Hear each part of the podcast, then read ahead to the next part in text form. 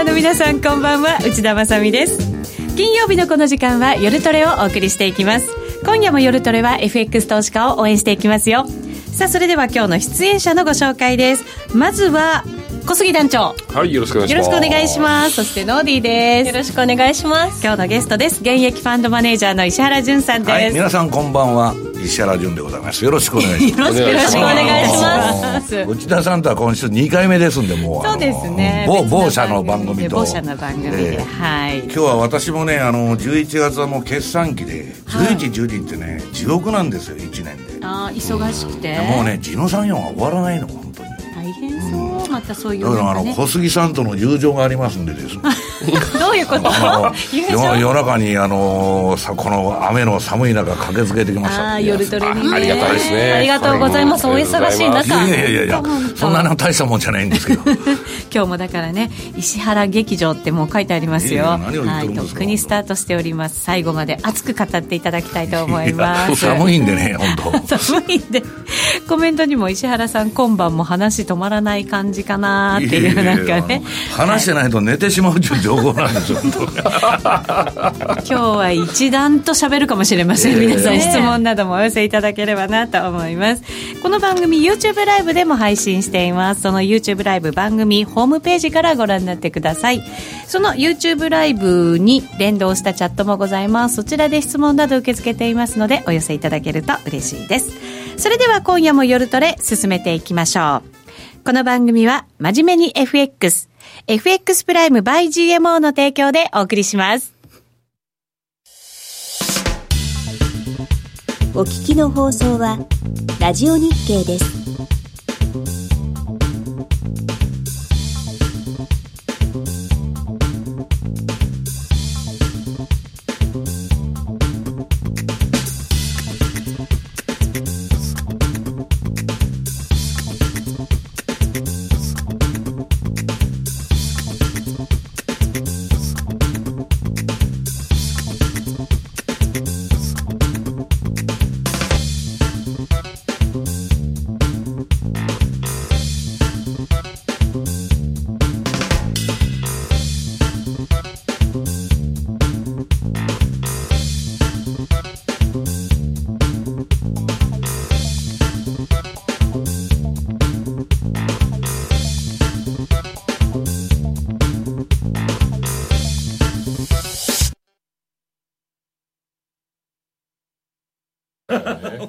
さて、今夜のゲストは現役ファンドマネージャー石原潤さんです。引き続きよろしくお願いいたします。このメンバーで集まるとね、無駄口が多い。無駄話ばっかりして。そうなんですよ。だからね、番組のこのね、コーナーのスタートとかが笑い声でスタートすることがねすごく多くて、まあ、そんな楽しい雰囲気はね、皆さんも、はい、感じていただけるといいかなと思いますが、さて、来年はさらに難しい相場になると。難しいというか、もう私は分かりやすかったのが QE1、2、3、まあ、あれは金ばらまいてるんですから、株が上がると、株が上がると、まあ、為替相場もリスクオンで、それは円売りだってやってたらよかったんですけど、まあ、本来はこの中央銀行バブルっていうのはね、そのリーマンで、まあ、ドーンと損が出て、で、まあ、大変なことになったと、グリーンスパンさんが100年に1回の危機だと、で、その間に、まあ、金ばらまいてですね、景気が回復すればいいなと思ってやってたわけですよ。ところが、景気が回復したというよりも、まあ、アマゾンだとか、アップルだとかね、まあ、アップルはあんま関係ない、グーグルだとか、要するにプラットフォーマーですね。寝てても金が入ってくるような仕組みを持ってる連中だけがバーッと上がって、本当に一部だけ、もうあとは全然ダメっていうのが今の世の中なんですよ。で、結局ね、その、アメリカの失業率もリーマンショックのまあ2桁からずーっとオバマの時代下がってたんですよ。オバマ全然人気なかったでしょ。なった時にノーベル平和賞いきなりもらって、何もせずに終わっちゃったと。まあ、結構何もできなかったみたいなね。まあ、彼はチェンジつって出てきたんだけど、チェンジしようと思ったら、まあ、軍産複合体と、まあ、ディープステートと言われてます。まあ、みんなが今、トランプが言ってますけど、ディープステートのせいだと。で、まあ、その、彼は戦争もまあできないわけじゃないですか。ノーベル平和賞もらった。その代わり世界一空爆をやった大統領、軍事産業に逆らったら殺されるっていうのがあるんで、あそこですよね。で結局はまあその軍産複合体、まあ、要するに軍事産業とかウォール街とかね、まあ、そういうとこはまあ良かったんだろうけど、ラストベルトをはじめ、まあみんな中間層が落ちちゃったと、はい、で今アメリカ人の心情的にはそれは中国のせいだと、あいつらがね安いもんバンバンやってきて失業の輸出しとるんだと、いうようなまあ話になって、でブレグジットもそうですよね。移民問題でまあ不景気になるとですね、まあ、みんなその移民のせいだっていうふうになるわけですよ、はいはい、私も親戚が海外にいますけど、まあ、不景気になるといつでもそういうまあバイアスが煽りを食らっちゃうんですね。誰かのせい、どっかのせい。だからその貧富の差が拡大するっていうことはね、本当に良くないことで、はい、不満がね、はい、そこに溜まるわけですもんね。鬱積して溜まっていくと。ただこれだけ政治的不安定なね、地政学リスクも危なく、まあいろんなとこでね、まあそういう問題が起こってるのもかかわらず。はい、今年もうちょっと株価が反省するかなと思ったんですけど、ガーッと上がっていった、その反省、全然反省せずにデモやってる香港でも年初来プラスなんですよ、ね、あ、そうなんですか。そうですよ。上海結構きつそうな感じでしたけどね。いや、香港はねプラスなんですよ。ところがね、オーバーバリューだった、まあ、超億万長者が買ってたような、まあ、オークションというか、まあ、どこも億なんですけど香港は、はい、高い物件が今5割下がったりしてるんだって。5割、まあまあ、いや、もともとすごい下駄履いて、まあ、リートだとかファンドのキャッチボールで値段だけ釣り上げてたと、まあ、ハリボテみたいになってたのが、まあ、あれしたと、適正価格まで落ちたりしてるんだけど、はい、まあ、一つは金持ちが逃げとるんですね、海外に。もう、何年かしたら多分中国に吸収されちゃいますから、どっちにしたって金持ちは出ようと、だから出られない人はやっぱりその民主化運動っていうのをやるわけですよ。だって残ってなきゃいけないわけだから、はい、でまあそれはね、ともかくそういうその、政治的不安定な状況というのは、まあ、スペインでも極右の政権が誕生したりね、まあ、でこれイギリスがまた下手に EU から出ていくと、じゃあイタリアも出るぞスペインも出るぞとなりかねないわけですよ。だからまあ、まあね、連鎖ですよね。真剣に考えたらいろんな問題があるんだけど、金余りがですね全ての声をかき消していると今。そうか、悪いところにね目がいかなくて株も上がってるから、そういうことです、はい、だから、基本的には私は市場っていうのはね、その金ばらまいたらやっぱりそれは売れないと、売れないっていうか売ってるとかたかれますから。だからね面白いのがその JP モルガンじゃないや、短期のレポ市場の金利が 10% になったと、あれ1日だけは言ってて1日で収まらなくて、で大変な問題だっつって、で公開市場操作ですね、オープンマーケットオペレーションズっていうのをやって短期市場の金利を抑えようと、はい、いうことをやっててですね、であれ9月にことが起こって10月の11日まで続けますと、はい、で全然その資金がね、タイトになっちゃって需給が、金利の上昇が止まらないっていう話になって、でこれはずっと続けないとダメだっつって来年の2月までやりますと、はい、でこれはねまだわかるんですよ。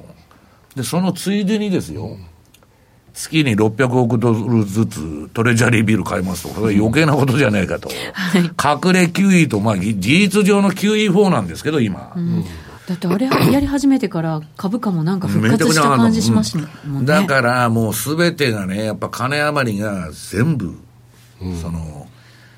弱気材料を、だからトランプの弾劾から何からねいろんな問題が起きてるわけですよ、で中国に対しても上げたり下げたりしとっても、もう下の方のあれにあんま反応しないじゃないですか。確かにね、ギリシャとかイタリアの株もめっちゃ上がってますもんね、いやだからそんなところの株もまで上がっとんだから、いやそれを言うとね、ただね僕はねちょっと気持ち悪いなと思ってるのは、ドルが上がらなくなった、うん、なりましたね。確かにそうですね。いやだから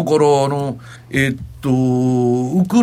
クライナでトランプの疑惑でやったんだけど、うん、ウクライナの通貨もねドルに対して上がっとるんですよ。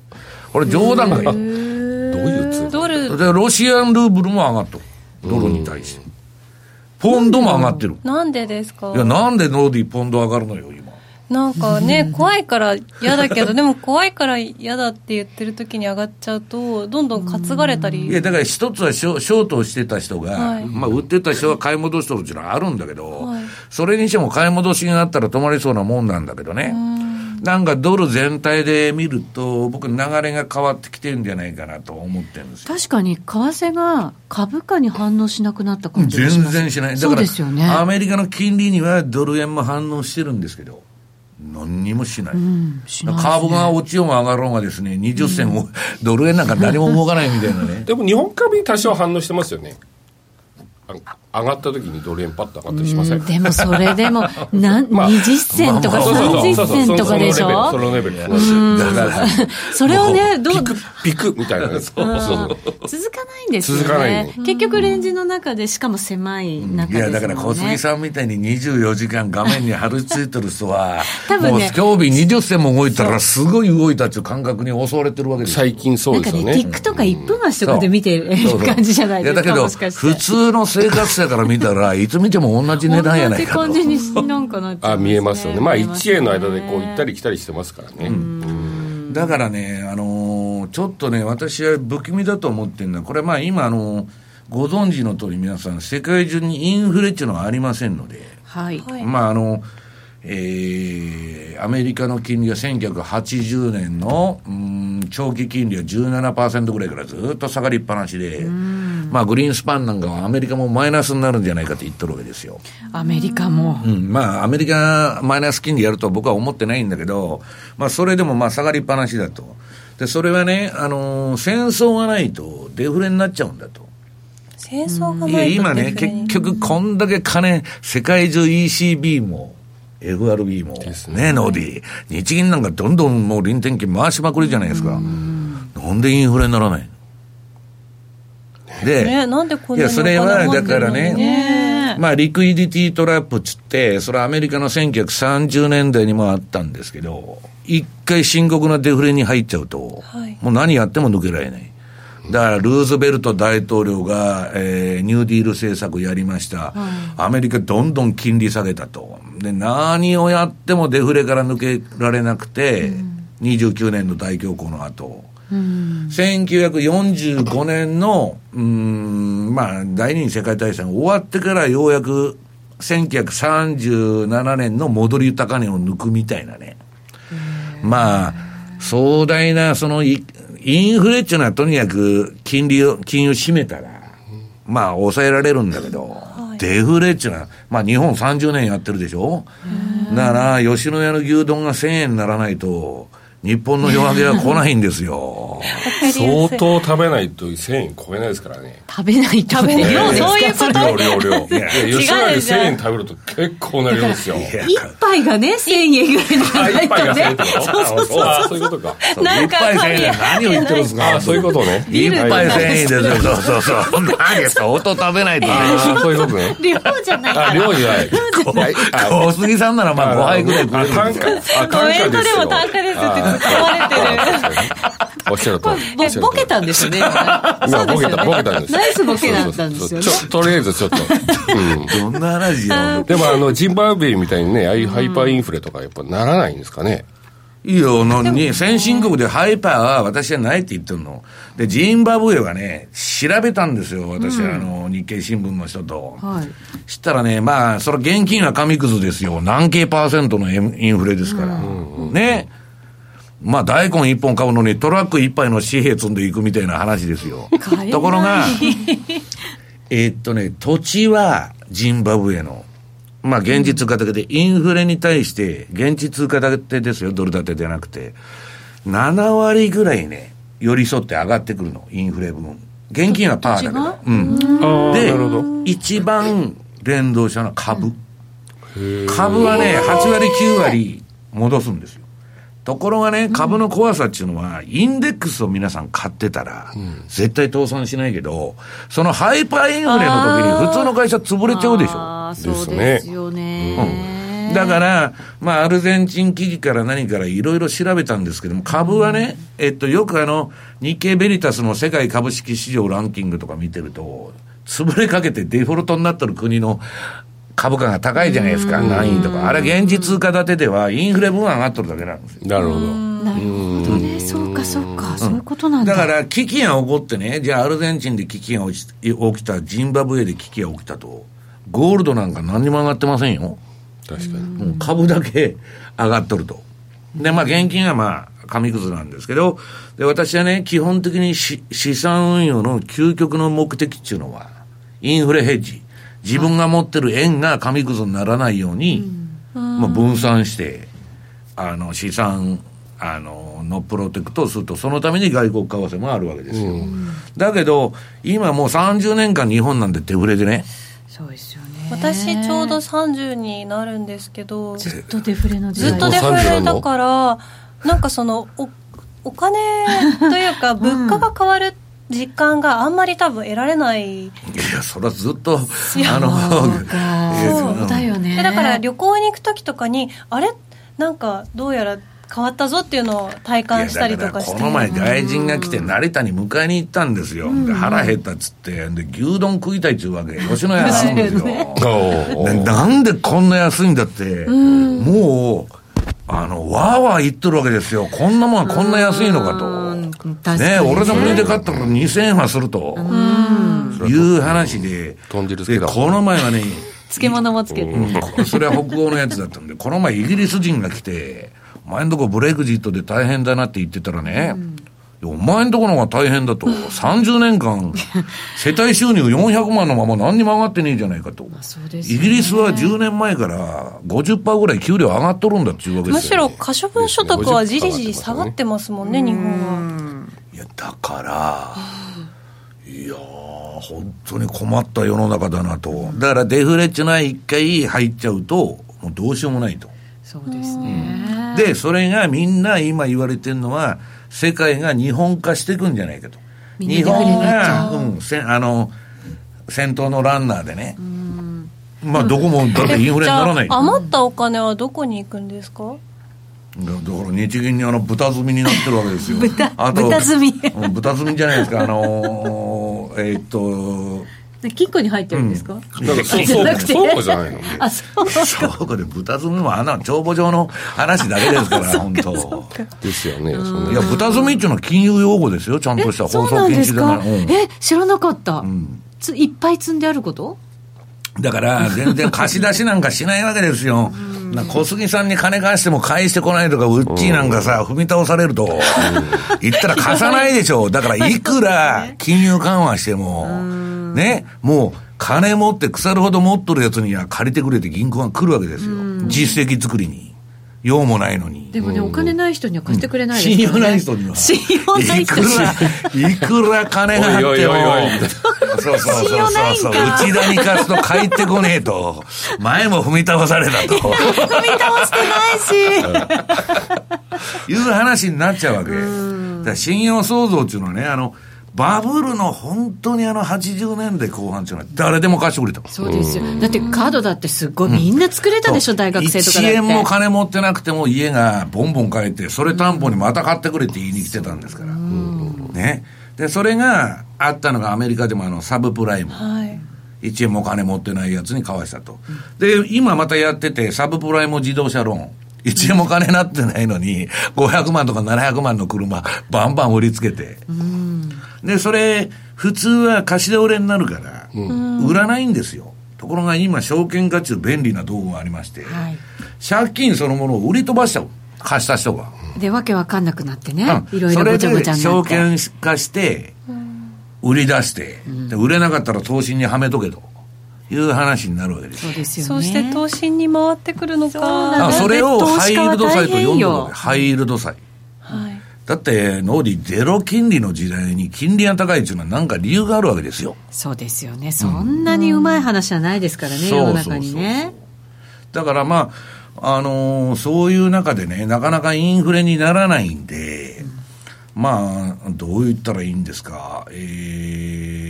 まあみんな経済がどん詰まりみたいになって、でこれはやばいということで国が介入してきてるんだと私は思ってるんです。だからちょっとね、僕らまともな金融政策のその勉強中かした人は今やっとる。例えばトランプ、景気のピークで財政出動するとか、株価のピークで利下げすると、ありえんでしょ、昔だったらインフレになっちゃう、それで、教科書にはね、そんなこと書いてないですからね。ない。そうなんですよ。だから教科書と逆のことをずっとやってるんで、それは選挙に勝ちたいからとかそういう理由でやってるんですよ。でも結局そういうのがスタンダードになっちゃう経済なんですかね。だから私はね、今日他の番組でも言ってたんですけど、もうその経済学なんか何にも関係ないと、相場に業績も何も関係ないと、政治家が全部今動かしてると、マーケットを関係ないじゃん。だって今日経平均でもさ、 EPS どんどんどんどん下がって、で株だけどんどん上がって PR は上がってってますと。だってそれっておかしいでしょ。普通業績と株価と一緒に行かないといけないんだけど、いや金がジャブジャブだから買うんです。そうなんですよね。結局だから黒田さんだって、安倍さんとつながってるね、そのなんかやっぱり、中央銀行の独立性も何もないですか。で ECB もラガルドさんになって、ラガルドさんも政治寄りの方ですね。ジャブジャブ、そうですよね。で今度トランプが指名するっつったら、その FOMC のメンバーもね、中央銀行なんか独立性なんかないんだっつって、なんか女の人がトランプが今度指名する言ってたんだけど、僕本当だと思いますよ、それ。だから僕が警戒してるのはね、みんながもうインフレなんか絶対ならないと思ってる。ところが日本は少子高齢化で泥沼に入っちゃったけど、アメリカは一応ね、移民がたくさん入ってきて、人口は逆ピラミッドで、今日本の団塊の世代と同じね、ベビーブーマーっていうのがおるんだけど、アメリカもドーンと年寄りが、その下のミレニアル世代の方が多いんですよ、人口。ということは人口が逆ピラミッドになっとってですね、経済も活況ならば、その何かのあれでインフレになる可能性がある。アメリカはで、みんな今ね、私の周りの運用者がビビっとるのは、まあイケイケどんどんのその特に株の運用者はそういう人が多いんですよ。だってこの10年間上がりまくってきたわけですからね。で何があったら下がるのかって言ったらね、なんかのその理由でドル安になったらまずいと。ドル安になったら、ドル安になったらやっぱりね、コストプッシュするわけ、輸入の国ですから、物価は上がると。そうですね。で今賃金上げろっつってね、結構賃金アメリカ上がってるんですよ。雇用統計のあれではそんな大したことないって言ってるけど、もうチップなんかすごく上がってるもん今。でね、あとなんだっけ、そのドル安とともに原油高が来たら怖いと、なんか地政学でなんかあって、でそれで物価がこう 2% 超えてわーっと上がってきて、まあ 2% を超えてもね、なんだかんだ理由つけて私は緩和すると思うんだけど、それでもね、インフレになったらさすがに利下げも、QE4 も今度ドーンと来てもやりにくいわけですよ。要するに不景気なのに物価が上がっちゃうちゅうスタグフレーションちゅうのになると、もうアウトなんですよ。だからトランプさんって原油も上げないような、あいつ原油上がるとすごくうるさいじゃないですか。そうなんですよ。やっぱりそういうふうな措置をしてますよね。この前もね、私のとこにもう来年の相場予測つってたくさんなんかもうレポートが届いとるんですけど、一番怖いのは地政学リスクによるその原油の高騰で、おそらくドナルド・トランプもそれを一番嫌がってるだろうというふうにまあ書いてありましたけどね。まあインフレになったらとにかく終わりなんですよ、この相場は。ただ今言ったように戦争でもないとデフレっていうのは簡単に抜けないわけだから。でそれがまあその解釈が難しいんですけど、日本みたいに欧州もね、米国も失われた何十年なんちゅうのになるのかどうかですよ。でなるちゅう人もいるし、いやアメリカはそんなデフレなんかになるわけないっていう人もいるし、さっきのね人口の話もあったじゃないですか、そうだからまあ私はねアメリカはまあそこまでね、あれだけど、ただねもしねトランプがなんか今のところまあいいんだけどつまずいてですよ、例えば、民主党候補でエリザベス・ウォーレンの人気がますます上がってくると、年上げて、いうことになると反ガーファ、でもう医療も国民皆保険でしょ、でまあシェールオイルとかも環境問題にうるさいんで、クリーンエネルギーだなんだって全部コストプッシュしてくるわけですよ、だからまあいろんなそういう不安材料はあるんですけどね、皆さん今のところ来年の2月までは、ジャブジャブなんですよ。そうですよね。600億ドルを隠れ給付で臨転機回しまくってますんで、まあ、難しいなと。来年の2月か、その後ですよね、怖いのはね、選挙戦にも入ってくるし本格的に、だからまあちょっとね来年の相場は難しくなるんじゃないかと思ってるんですけどね。これでもアメリカがコストプッシュでインフレになった場合ってやっぱりスタグフレーションであんまり良くないわけじゃないですか、世界的にね、まあ、僕の認識ではもう2018年の頭ぐらいで景気のピークが打ってて、まあ、自利品なんですよ。だから株だけ上がってるだけで、まあそんなに景気がねどこもいいなんて国は、特に欧州は悪いでしょ、だからドイツでさえ悪くなってんだから、そんなにね世界中どこも景気いいなんていうことはないと思いますよ。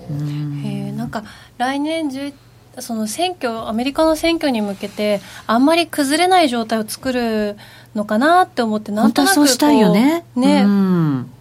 こう選挙に向けて景気はずっといい感じのままで、そこまでは保つのかなって思って。いやだからそれが成功したら、ソ連も崩壊してないし毛沢東もずっと成功し続けとるわけですよ思惑通りのでいかないじゃん、そうですよね。それがまたお金の力だったり、ね、人の心理だったりですよね。だからこういう、まあ、相場でもそうじゃないですか、上がると思ってドル円買うとね、まあ、株でもアマゾンでも何でもいいや買うと、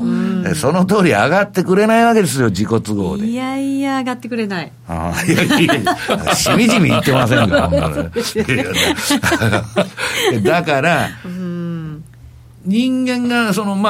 間の頭っていうのは自分の都合のよく相場が動くとイメージしてそれ入るんだけど、まあそうならなかった時のことを来年は考えておく必要があるんじゃないかなと。だからもう私はね去年一昨年もうだいぶ前に、まあアメリカ株の長期ポジションから降りちゃって、リーマンショックの後に作ったポジションはもうそこでリグっちゃって、今はドッタンバッタンドッタンバッタン売りがやっとるだけなんですけど、とにかく、だんだんボリュームを減らしていきたいなと思ってる。バフェットさんみたいにね減らしてる、おっさんはもうすごいですよね17兆円も持ってて、現金化してね、いやだから彼だけが儲かっとるっていうか、暴落した時に買える唯一の投資家でね、リーマンショックの最中もリーマン潰れたからゴールドマンも潰れると。でゴールドマンねファイナンスしたいと、もう資金繰りが大変だっていうことで誰も受けないんですよ。怖いですよね人間ね。今またゴールドマンでチヤホヤしてますけど、リーマンショックが起こると、1円も貸してくれないんだよで結局どこも受け手がなくてゴールドマンはバフェットのとこ行って、そうですよね。でバフェットは足元見てますから、ただ同然で株もらって、いいよって、大儲けしてると。でまあゴールドマンもその時はバフェットの名前が欲しかったんでしょう。だってバフェットさんが投資してるって聞いたら、そりゃいろんなお金が集まりそうですもんね。だけど人も結構危ない会社にやっててね、まあこうそうは言いますけど、GE だとかなんだとかバフェットが売った途端に。もうドーと下がっていって、そういうまた噂が流れるじゃないですか。まあね、だってバフェットさんがね降りたんだったらそら降りてかなきゃ降りないとってなっちゃいますよね。いやだからこれは結果的ですけど、今年もね SP500 が、20% 上がってるわけですよ。でバフェットのとこの株はたかが 5% しかバークシャーハサウェイは上がってないんだけど、私はそれはね別にインデックスに負けとるからバフェットは運用者として無能だっちゅうやつがいるんだけど、俺の方は儲けとると、今年は 50% だ 60% だっていう人が出てくるわけですよ。だけどバフェットの凄さっていうのはそういうとこじゃなくて、ドーンと暴落しとるときに、全部底の絵でさらっていくと。で暴落する前の1年半前ぐらいから現金ポジションがピークに行くわけですよ。すごい嗅覚ですよ、嗅覚っていうかなんかね、いやあの人はだってものすごく厳しい人ですから、なんかそうみたいですね、決して人のいいねそこら辺のじいさんじゃないんですよノーディー、本当にチェリーポンおじさん、そうそうそうそう大好きなんだよね。いやだから怒鳴りまくられて本当3日といられないっつうんですから。そうなんですか。いやそうじゃなかったらあんな投資家になってませんよ、まあ、そらね、うん、であんな何兆円も金持っててですよ、うん、ねえチェリーコーラさえ1日7本ぐらい飲むっつうんだけどそんなもんで幸せなんですから。お金使ってほしいもっとねえね、でも家とかだってそんな派手じゃないらしいですよね。いや俺ほら、ね、お前バフェットの住所なんかなんでこらとでこんな端末なんか何も置いてませんよ。こんな四季報みたいなの積んどるだけですからから見る必要がないんですよね。いや最近はねさすがにねスマホよそのあのファンドから、まあ、ハイテクの運用者とかいろんなもんヘッドファンドしてますんで、まあそんなことはないんだけど、基本的には3ヶ月に1回ぐらい、まあ相場の見直ししようかとんで、四季報だけ見とるだけの話ですよ。彼が見てるのはキャッシュフローだけなんです。会社がいかにまあいい会社かっていうのは、もう毎日とにかく金が入ってくる会社に投資するっていうやり方です。なるほどね。日々黒字しっかりみたいな。そう。毎日毎週毎月金の入ってくるとこに投資するんです。へー。だからアマゾンなんかはね、ソフトバンクと違うのはね、皆さんいくら営業赤字やっとっても何しても手元資金は赤字のとこからずーっともう持ってるわけ。そりゃそうですよね。銀行から借りんななんとかね、そんな自転車操業をやっとるわけじゃなくて、入ってくる金バーンとお金が売れると入ってきますよね。日々ね。で支払いは遅いんですよ、半年ごとは。いつでも金あるの。どういう状態になっても、いいですよね、そうですね。だからまあ何でも資金繰りだっていうことなんですよね、世の中。なるほど、分かりました、はい、それでは為替の話をしないと。そうなんですよ。一旦お知らせ挟んで、はい、後半は為替のお話に行きますので、はい、ぜひ皆さんお付き合いください。FX プライム by GMO はスキャルピング大歓迎。 FX プライム by GMO は調査機関の調べで調査対象 FX 会社の中で唯一約定拒否なし、スリッページなし、荒れ相場でも狙ったレートで滑らず約定し、お客様の思い通りの取引を実現します。レートが大きく滑って負けてしまったなどのご経験がある方はぜひ FX プライム by GMO のご利用を検討してください。FX プライム by GMO では数多くの勝ち組トレーダーが認める約定力でサクサクお取引いただけます。現在 FX プライム by GMO のホームページでは勝ち組トレーダーのインタビュー記事を公開中。勝ち組たちの取引手法を学びたいという方はぜひ真面目に FX で検索を。株式会社 FX プライム by GMO は関東財務局長金商第259号の金融商品取引業者です。当社で取り扱う商品は価格の変動などにより投資額以上の損失が発生することがあります。取引開始にあたっては契約締結前交付書面を熟読ご理解いただいた上でご自身の判断にてお願いいたします。詳しくは契約締結前交付書面などをお読みください。お聞きの放送はラジオ日経です。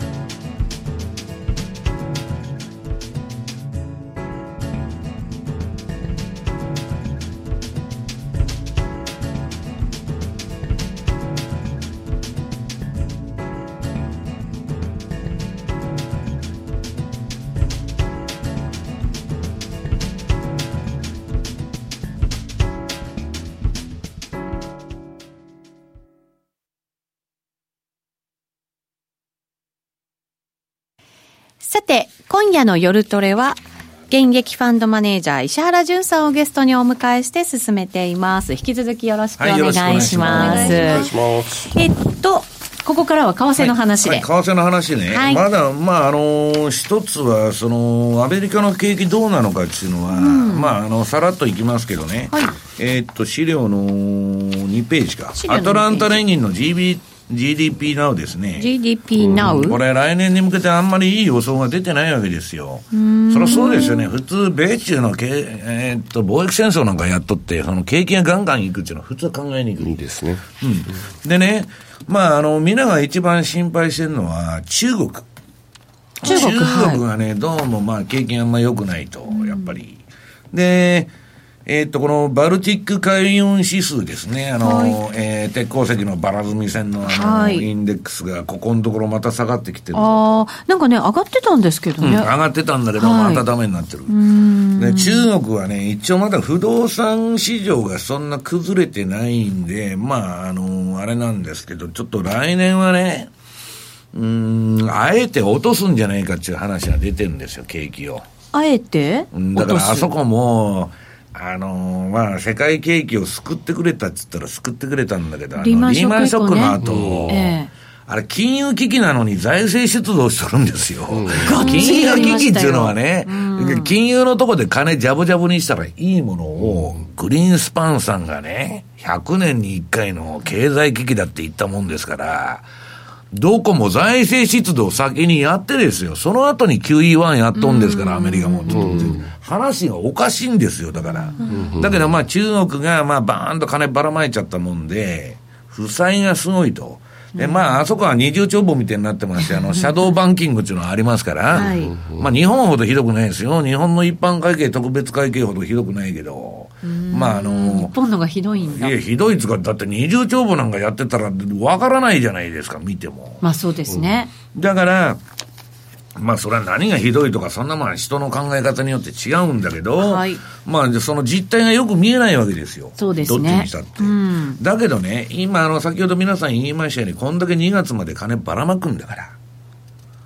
今年はシーズナリー通り行くんじゃないかと言われてる。これシーズナリーっていうのはその季節のね、ニューヨークの、次に出てますけど、ニューヨークダウで、これもう近年の相場はね10月の半ばからじわりと上がり続けて年末まで走ると。で年初また落ちるみたいな、恵比寿天井と言われてるいや昔は1月から4月が一番被ってよく上がって、ジャニュアリー効果って1月高っていうのは本当多かったんですけど、はい、で皆さん為替はね気をつけないといけないのは1月反転っていうのはすごく多い。歴史的にもね90年代はコロンコロン、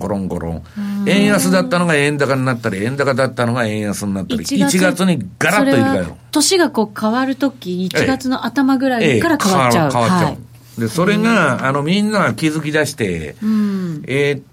時期2000年代に入って流行らなくなったんだけど、最近また転換しやすくなってきてると、いうことなんです。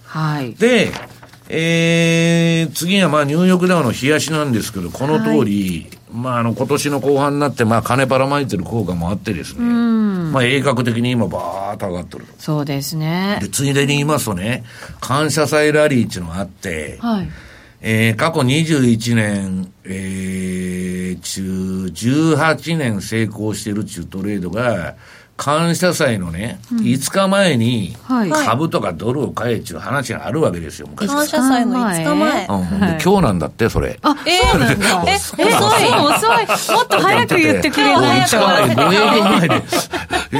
今日なのかと。株はもうダメだったんだけど、私がね考えてるのは、私もねストップを置いてちょこっとぐらいは敬意を示して乗るんですけど、余談ですけど、ラリーさんがアノマリーカレンダーっていうのを今年から出すと。そうなんです、日本向けにね、そうで、そのラリーのカレンダーにはそういうことが全部書いてあるわけですよ。もう見た、ね、もう見ました。いやまだできてないのあれ、だけどもう今ラリーは他のレポートでも全部言ってますし、ただね必ず皆さんそうなるわけじゃないから、確率にかけるゲームとして乗ろうと。ただ、通常その感謝祭に向けてドルとか株が今日あたりから例年上がりやすいとノーディーその上がりやすいとなんか全然今のドル円とか、まあ、ユーロドルとか見てるとなんかそんな気がしないんですけど確かにねそうだよねしないでしょ、うん、しないいや小杉さんが20銭上がったら 動いたっていう相場ですからいや本当に本当ね昨日の龍角の話とかでいきなりポンと上がるからびっくりしちゃう、ね、あれはね、うん、上がりましたよね、うん、ちょこっとね株はねグッてすごい戻してびっくりしましたけど、動きましたよね。そうそうそうそう。でまあ日本の方もですね似たようなチャートで皆さん日経平均のそのシーズナリーもやっぱり上がってる。ああ本当だ。マイクに髪が当たってこの通り行きゃですねこの通り行きゃですね、まあ、年末まで上げて1月にちょっとドスンと下げて反省するみたいな流れになるんですけど今年はね皆さんね動かない動かないって言ってて為替はもう全然ダメだったんだけど3角持ってるので、うん、日経平均はねこれマルチチャートっていうチャートのあれなんですけどこれ単なる簡単でね21日のボリンジャーバンドの、上 0.6 シグマ、下 0.6 シグマのバンドが、まあボリンジャーが引いてあるんですけど、はい、まあ普通は皆さん2シグマが出てんだけど、うん、私のは 0.6 シグマが出てると。で、それ抜いたら買って、で、今度は0.6 シグマを抜いたら買って、で、今度は下の 0.6 シグマを切っちゃったら売ると。うんそれだけの単純な土点売買常にポジション持っとるでこれでいくと3000円いくら抜けてるわけですよあまあ移動平均でやってもそのぐらい抜けるような相場になってるだから今度ね私のまあちょっと、昔から読んでるマイケル・コビルっていうのが本出して私もまだ読んでないんだけどこの前パンローリングからなんか半年前ぐらいから出るって言ってて結局ねトレンドフォローが最終的に勝つんだっていうのはこれ年前半すごいノーディ成績悪いのよ、はい、このグラフ見てるとあ次の、何ページ8ページ、うん、8ページ日経平均のパフォーマンス、はいうん、だけどまあここに来てバーンとかなり伸びたとすごい伸びてますね、うん、だからこういう辛抱がないと続けられないんだよね、うん、結局元手がいる出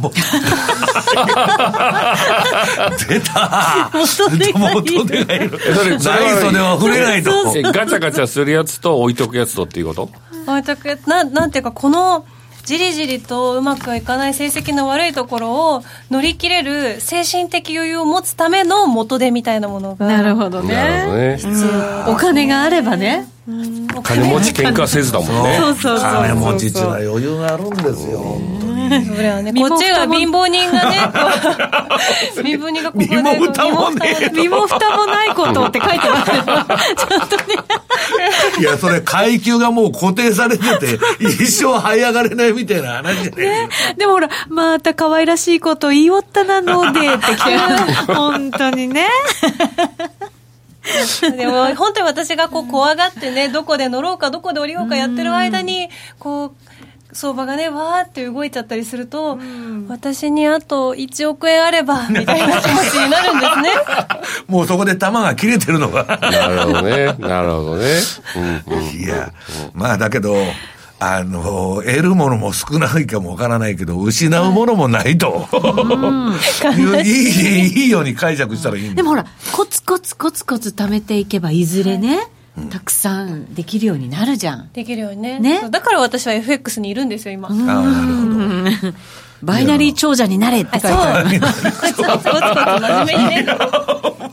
シャンさん笑いすぎですいやなんか今日のノーディーのあの発言は衝撃的だったなとそう石原さんが1時間近く熱くね語ったそうそう元手がないと一言で終わったと番組がいやだからノーディー市場に参戦する前に元手を作ってから入ってくるということが市場で作るんじゃなくてねそうで余裕資金でやると儲かるわけですよ、うん、やってる余裕資金ってやってるはずなのにで要はこの流れに乗れなかったから悔しいって話だよねそうなんです確かにねもう絶対もうそうなんですそれありがとうございます妬みやっかみに過ぎなかったとそういうことだったのかまあこの次に大きなカオスの流れが来るんでそれきれいに乗っていただければ、うん、そういう流れを教えてくださいそういう流れそうだそうだそうだで、うんこれはね、僕もよくわからないんだけど、はい、ドルが先ほどのちょっとそこそこいいとこまで行ってるんじゃないかっていうのはね、ドル、はい、ドルインデックスの、チャートが何ページだこれ、10ページ、はい、ドル指数とインサイダーであるコマーシャルズの縦玉と、うん、これね、普通はね、小杉さん、そのノンコマーシャルのポジションばっかみんな見てるわけ、うんうんうん、プライムでもどこでもそうなんだけど、うんうん、投機筋のポジションってみんな書いてるでしょ、ドル買われすぎ売られすぎ、うん、でこれは逆なんだ、投機筋でなしに実需筋の、うん、縦玉を見ろっていうのはね、うん、私は投機筋の方を見るんですよ、それでも、うん、ただラリーなんかはそっちの方が当たるんだと。で、実需筋っていうのは何かっつったら、トウモロコシの相場やっとったらトウモロコシの生産業者、はい、金だったら金の生成業者とかね、うん、要するにその当事者玉っていうんですけど、でそのためにヘッジをすると、例えば、うん、わかります？トウモロコシの業者がヘッジするためにシカゴの先物を使うと、うん、だからインサイダーなんですよ。で、内田さんとか私がトウモロコシの取引やってたら、単なる博打屋さんと、投機筋なわけ。ああ、投機筋なわけ。わかりますでしょ、そこの違いは。はい、うん、で、この投機筋でない実需筋のポジションはいつでも相場で見てると、これ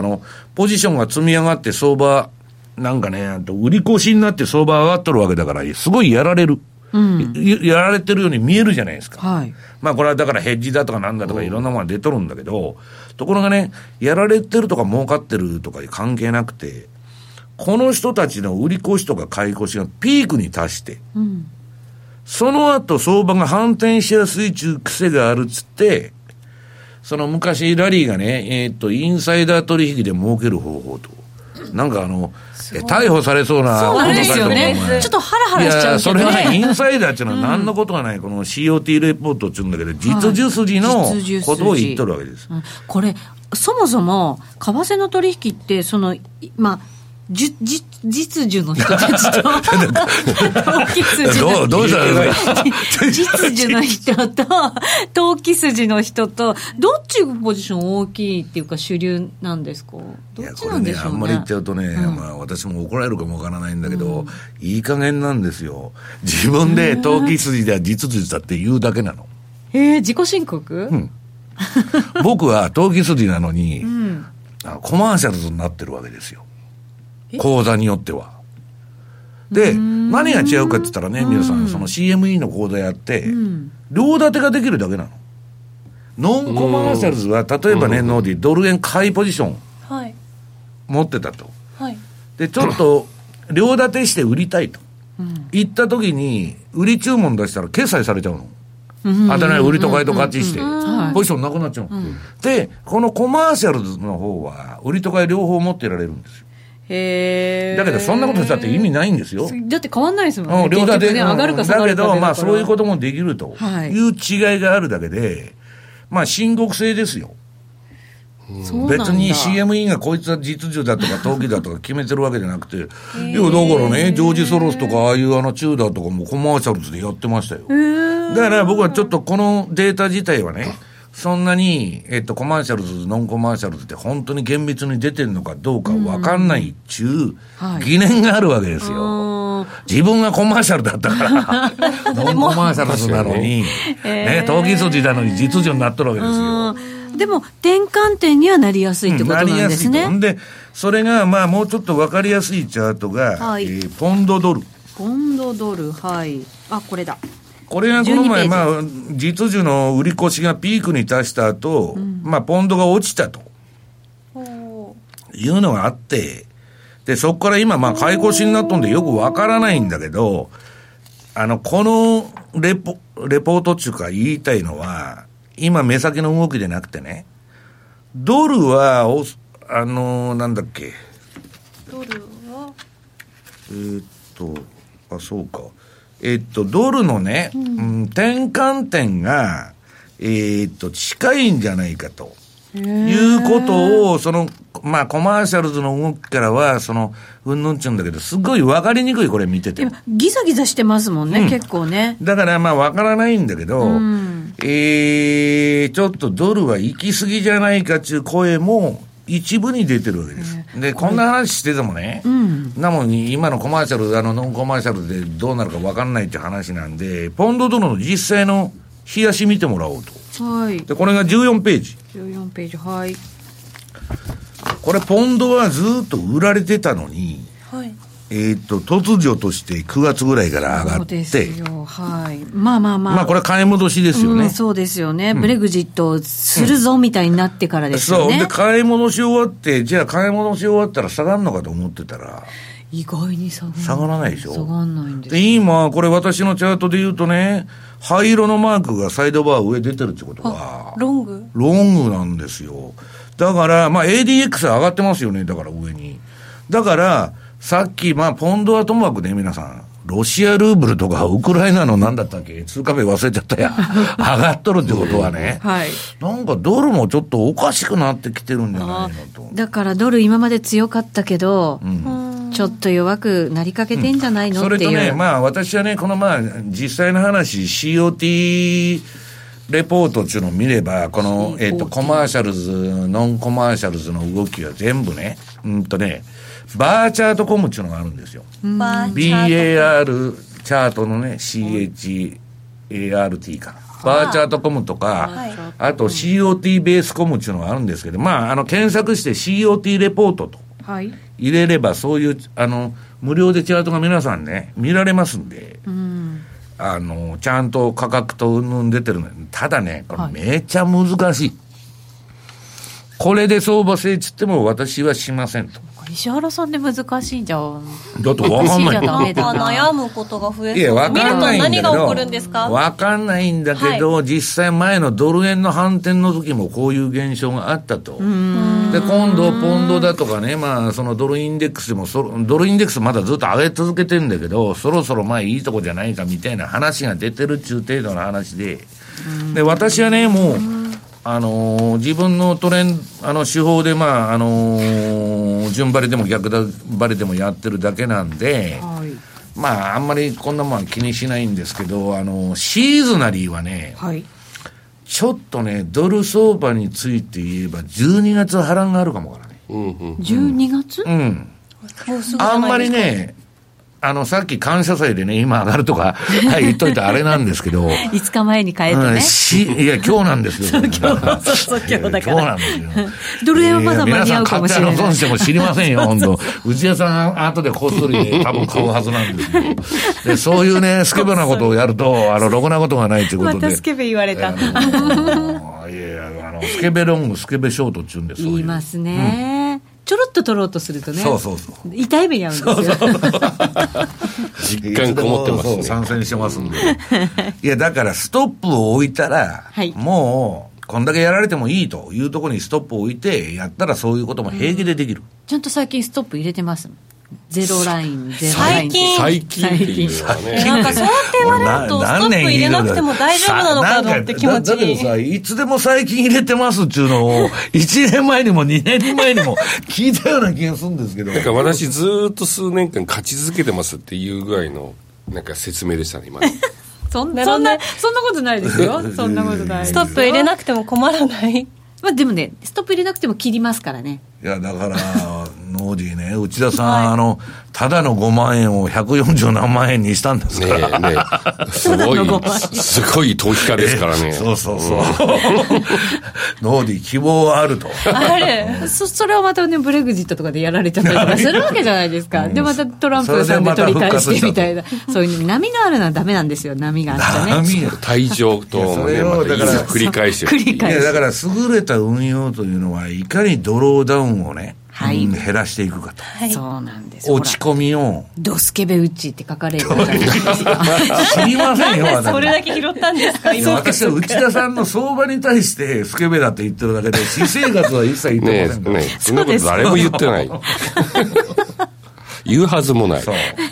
生活がスケベの方がまだいいじゃないですか。すごい20あれ何倍だ30倍ね、そういうふうにね、だから今なんか急にいや5万円が110万円になったっていう話をなんか頭の中で計算してまだそこに引きずられてたなんか欲に目がくらんでますねノーディもちょっと迷走感出てきてますね、うん、元手が欲しいというそういう川産業をすると小杉さんがいつでも言ってるんだけど視野が極端に狭くなってドツボにはまりますからいや本当にその通りでねえまあだから私はねちょっとまあ相場的にはよくその来年はまあ今年もまあ難しいって言ったら難しかったんだけど、はい、結局株上がったらリスクオンと言いながら行かないじゃん、はい、でね私はね月にまあ1回勉強会やってましてそれにね銀行だとか金融機関の人たちもたくさん来るわけですよ。で彼ら長短金利差ゼロでね運用するものないから全部外に出しとるんですよ。その農林中金の CLO8 兆円とかね、一発で買っとるんですからもっと120円とか125円いってくれよと。動かないんですよね、それがあっても。いやだからそれがなかったらね、仮にもっと大変なことになってる、もっと円高になってたはずなんですよ本来。ところが日本の機関投資家のまあ個人もそうですよね、ほとんどの人が円売りしてるわけですから、壮大な円ショートが溜まってるんですよ。ずーっと外に全部出てるんですから、でこういう時に皆さん気をつけないといけないのは、何かのきっかけでその巻き戻しアンワインドっていうのが起こるのは怖いわけですよ。そうですよね。だから一番記憶に、まあ新しいことはないけど、リーマンの時の私5ドルの105円から55円までの急落。いやあれはすごかったですよね。だからその頃ね、1年間ぐらいいろんなところでセミナーしたんですけど、お客さんが来てどうしたらいいんですかと。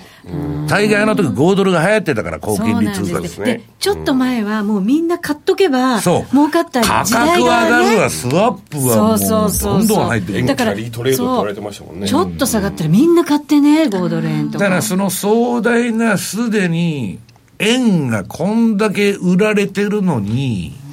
なんでこんな動かんのだと。そうですね。と逆にこれ以上外に出なくなったら巻き戻されることもあり得るんじゃないかと、はい、いうふうにまあ、見といた方がいい。だけどそんなまあね、どっちにしたってこの三角持ち合いをとりあえず明確に上に抜いたら円売りで買ったらいいし、ね、三角持ち合いが、はい、明確に下抜けたらまあ100円方向に来るんだろうけど、なかなか小杉さん動かないですね。動かないからね、 FX 業界やっぱり苦しいですよねそうですね。いや FX は涙目でしょ、で日本株も実はほとんどの個人の方はマザーズの方とかそっちの方行ってるんで、ようやくね最近になってちょっと動き始めたから、ね、あんまり日経平均上がっても関係ないんですって。それは個別が動かないとね、だからまあなんか変な相場になっちゃってるなと。でこのハイテクのね、ビッグテック規制だとか逆風が吹いてる中、もしね、来年すごいバブルの株が上がるような相場になるとしたら、それ金融株とね、エネルギーが上がらないとダメだって言われてる。今か全然買われてないセクター。なるほどね。だけどそれどうなのかなと。いやー、わかんないですね。わかんない。だからまあ非常にね、まあ、相場っていうのは考えれば考えるほど難しいんで、はい、私はまあ自分の運用手法に基づいてストップだけ入れて、そうですね、ちょこっと延長戦やろうかなと思ってますので、はい、ちょこっとだけお付き合いください石原さんありがとうございました、はい、どうもありがとうございました。この番組は真面目に FX プライム by GMO の提供でお送りしました。延長戦あります。